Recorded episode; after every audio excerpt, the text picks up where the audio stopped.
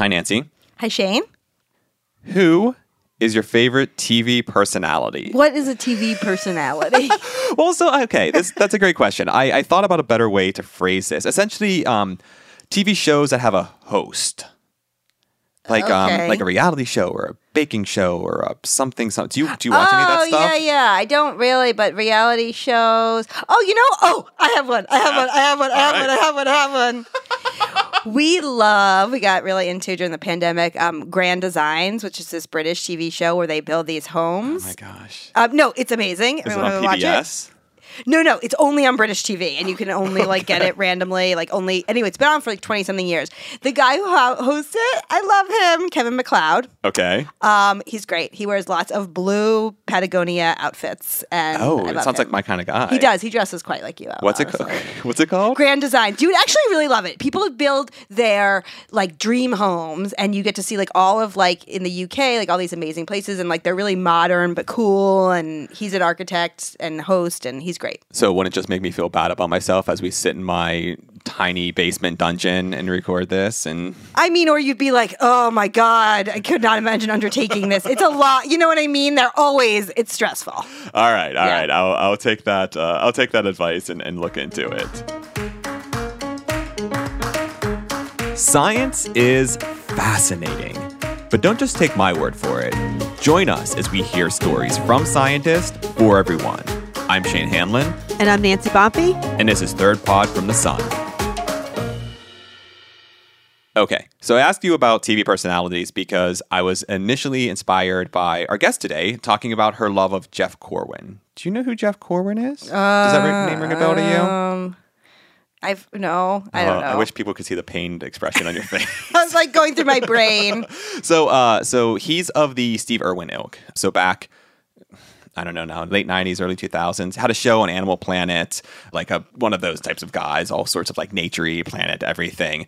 And so the the prompt, why I asked you about TV personalities, I was like, this will be a great tie-in to this episode. But beyond him, I realized that our guest today herself is a bit of a personality. She uses TikTok to communicate animal facts, uh, among other things, as well as being a researcher and co-founder of a science nonprofit.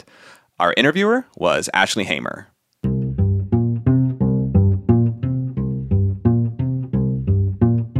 My name is Jaida Elcock. I am currently a first year PhD student at the MIT Woods Hole Oceanographic Institution Joint Program. Such a mouthful, so everyone just calls it the MIT WHOI JP. I'm studying biological oceanography, specifically sharks. I'm interested in their movement ecology, habitat use, like how are they using their immediate, like what, if you ever see a stranger on the street and you're just like, what do they do with their life? Like, how do they exist in the world? I have these same questions about sharks. So I'm like, how do you get the nutrition that you need to like do these crazy long migrations and stuff like that? So just kind of curious about their lives, how they exist in the world. And I'm also, as you kind of talked about, a science communicator on TikTok and Twitter and Instagram. And I am a co founder and the director of public relations for Minorities in Shark Sciences, AKA MISS. Yeah, that is a lot going on. Yeah, I was going to ask how you fit in the the TikToks and the organization. I mean, is there a trick to it, or, or you just sort of do it when you can? I thrive in chaos. So that's my answer for that. I just, I mean, I do it when I can. I try to be consistent with when I'm uploading my like scripted animal fact TikTok videos. I haven't done one yet. This week's been wild. So I might just do it this weekend. But sometimes, you know, you just kind of like push it off a day or two, or hey guys, I'm really busy. I'm not going to do one this week. You'll get one next week. I mean, you just kind of do it. I don't know. It's, I've always been a science kid. I was the kid that was like, oh, I want to watch Bill Nye all the time and like learn from it. Like, not just like when we were in class, like, oh, Bill Nye's on the TV. No, like, I want to go home and like, is can we get Bill Nye somehow on the TV? Like, this is what I want. And so I always wanted to go into science and I knew that I would work with animals in some way. Every kid wants to be a vet when they're little. So that's that was like my first thought. But then the more I learned about like the ocean and sharks, despite the fact that I was afraid of sharks as a kid, the more I learned about them, I was like, you know, these are really misunderstood animals and they're not just these murdering machines. So why don't I like learn more about them? And then I got to the point where I was asking questions that science didn't have the answers to yet.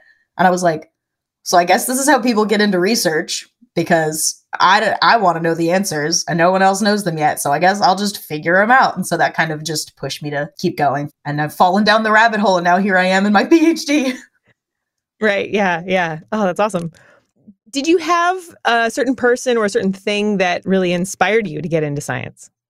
Jeff Corwin. I don't know if people, I feel like people don't know him as well as they knew like Steve Irwin and stuff like that. But Jeff Corwin like had a show um like on I think Animal Planet or something when I was really little and I watched him all the time and then I moved to Arizona and then I found out that his his favorite place on earth he said at some point was like the Sonoran Desert or something like that. And I was like oh my gosh I live so close to there.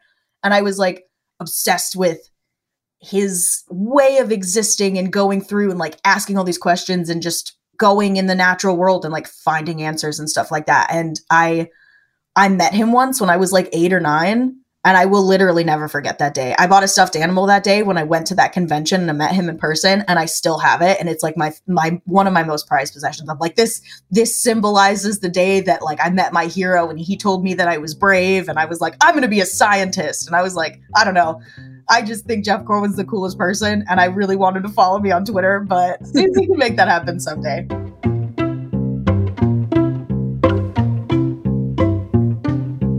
Is there anyone that you would have liked to have seen for inspiration that you didn't see? Honestly, literally any woman of color. I don't think that I really saw much of that growing up. Again, I saw like Jeff Corwin. He's amazing, but he's a white man. And Steve Irwin, who was amazing, but he's a white man, and I am not white and I'm not a man. And so just kind of growing up, not being able to see myself represented in those roles was I don't want to say discouraging for me because I'm just stubborn enough to just be like, screw it. I'm going to do it anyway. I don't care what anyone else has to say. But I know for a lot of other kids, like it's harder for them to feel welcome in a space where they don't see themselves represented. So I would have really liked to see that growing up, not just for myself, but for all the other kids like me. And I'm glad that we're starting to see some of that representation now. And what about any hurdles that you have overcome to be here right now? I mean, are there challenges that you've you've overcome? Imposter syndrome is a big one. And I know that everyone has it no matter what field you're in. You always have this thought of like what if I'm not good enough or whatever it is. Like you're doing literally your best and it, that's what you can do. People are supporting you, your parents are proud of you. Like you just have to kind of keep you have to be your own hype man really and find other people that will be your hype man too because i've got friends that are like girl why are you upset right now? You're literally doing amazing and I guess a couple other hurdles is like a little bit of sexism and racism, which I'm assuming you're going to encounter in like any field ever. But I've gotten comments like, oh, well, you're a woman. You're not strong enough to like handle a shark. And I was like, bold of you to comment this on a picture of me literally handling a shark. I don't understand. Like, what do you mean? And then people be like, oh, you want to work in marine science? LOL, but black people can't swim. And I'm like, okay, well, black people can do whatever the hell they want to do. And you literally just saw me in the water. So you can go literally anywhere else with your terrible attitude and talk to someone else about it because I don't want to hear it. I don't have time for your negativity. So that part is just like, I don't even pay attention to it. I just completely block them out. And I'm like, you can say what you want to say, but you sound dumb. So I'm just going to keep doing what I need to do because I have more important things to think about than you being petty on the internet.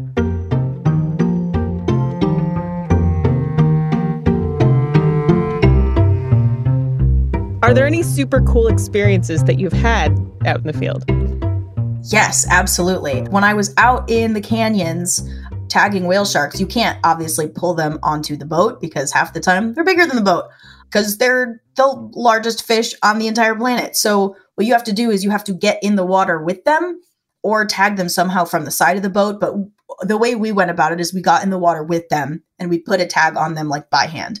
So, I got to put a tag on one of these animals, and it was the coolest thing ever. I was in the water with this likely 35 foot shark that is a filter feeder and I know is harmless and wants nothing to do with me and is simply existing in its space and is like, that's a speck over there. And I'm sitting here like, this is the largest animal I will likely ever see in my entire life. And it's gorgeous. Like all these, these spot patterns are so pretty. Their spot patterns are unique for each individual, as unique as a human fingerprint. So I was like, I could take a picture of this.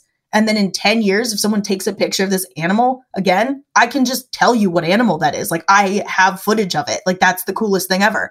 And to just be existing in the water with this gigantic shark that I never thought that I would ever encounter my entire life because I grew up in the desert. I was like, I feel so like at peace and connected with nature because I feel like we as people feel so disconnected from nature so often because we're like online all the time and we never go outside.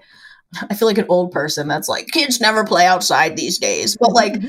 it's true. Like we we never like go outside. We are so connected to our devices and whatnot. And I it was just so nice to be like out in the water. I didn't have service for three days. All I could do was just look out and see all the life around me. And I got to be in the water, like under the water with this shark and just exist in the same space as it. And I was like, this thing is magnificent. And this is the best experience of my entire life. So, yeah, long winded answer, but that was probably my favorite fieldwork story of all time. And my advisor was there with me to just be like, "How cool is this? Isn't this awesome? We're I get to see your face as you see a whale shark for the first time." And I was like, it was just so cool. It was the best thing ever.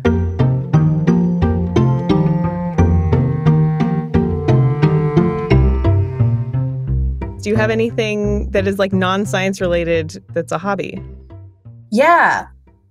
I'm a fiend for karaoke. Oh, Love it so much. That's that's always a fun time. It's been a while since I've done it because of the pandemic, of course, but I do a lot of car concerts anytime I drive anywhere. what's your number one karaoke song? Oh, oh, Bad Romance by Lady Gaga. Nice. That's a good one. Oh, That I love that one. song so much. Yeah, Lady Gaga. I don't really listen to country music ever, but Before He Cheats by Carrie Underwood goes so hard. I'm like, you know what? I will destroy this song in a karaoke bar. I will go off on this song. So, yeah. What words of advice do you have for people who are wanting to get into the sciences and maybe follow in your footsteps? be confident. And I know that's so much easier said than done. And I talked a little bit earlier about like being your own hype man and finding like a good support system. And that's super, super important. Um, but you, if, if you're, hmm, science needs everyone to succeed.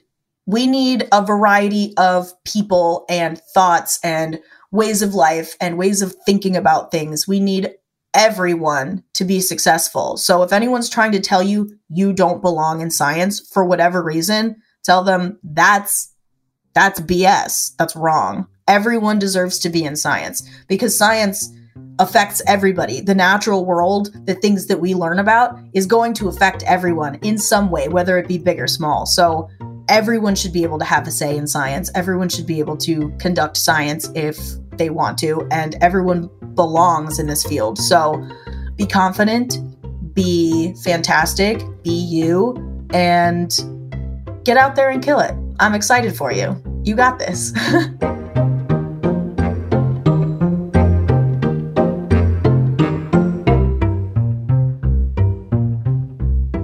I need Jaida to be my hype person. I just, I think I, I think I just need a hype person. Do you, Why do you need a hype person? do you not need a hype person? No, I prefer a low profile.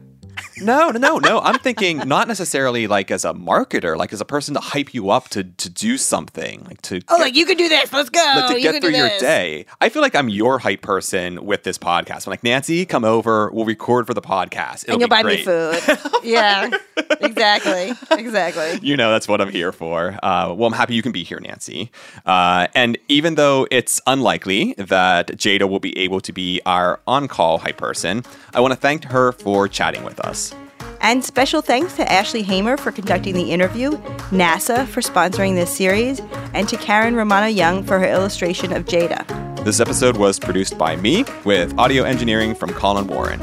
We would love to hear your thoughts. Please rate and review this podcast, and you can always find new episodes on your favorite podcasting app or at thirdpodfromthesun.com. Thanks all, and we'll see you next week.